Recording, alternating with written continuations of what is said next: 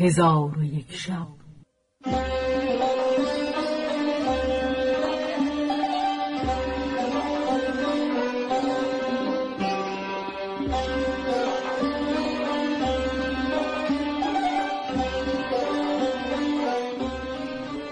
داستانهایی برآمده از ژرفای تاریخ و تمدن و فرهنگ مشرق زمین.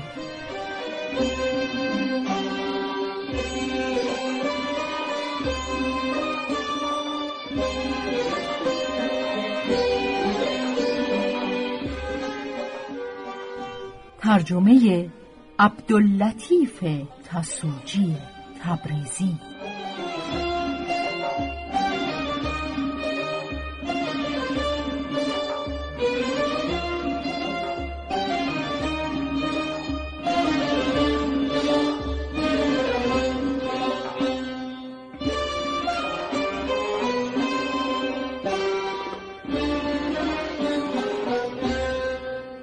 چون شب یکصد و هفتاد و پنجم برآمد.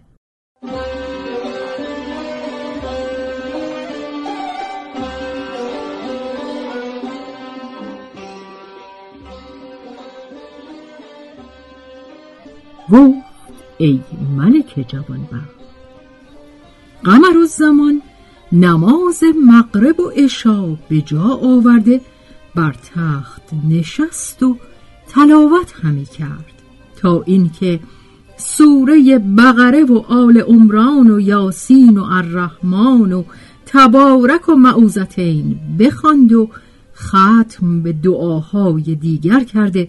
به خدای تعالی استغاثه نمود و به فراز تخت در روی بستر اطلس که با پرنیانش پر کرده بودند جامه برکند و با یک پیراهن کتان بلند که تراز زرین داشت بخفت و به ماه شب چهارده همی مانست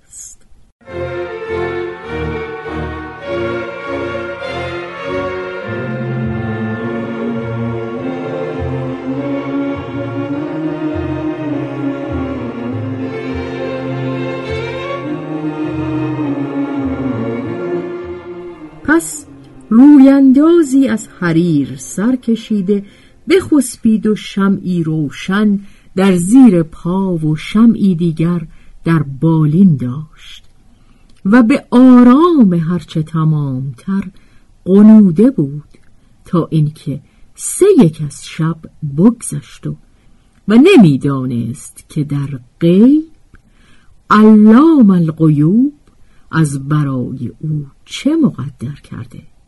اتفاقا آن مکان بسیار قدیم و سالها می‌شد که رفت و آمد مردمان از آنجا بریده بود. در آن مکان چاهی بود که در آنجا جنیه از ذریه ابلیس منزل داشت و آن جنیه را نام میمونه و دختر دمریات پادشاه طایفه جنیان بود. چون قصه به دینجا رسید بامداد شد و شهرزاد لب از داستان فرو بر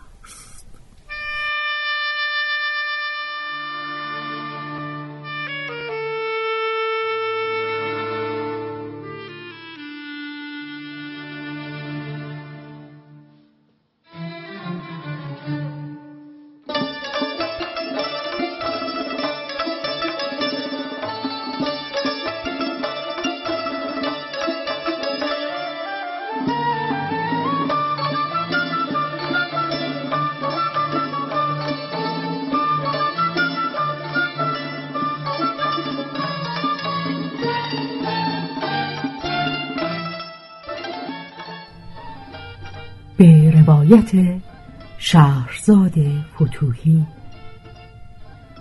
تنظیم از مجتبا میرسمیعی.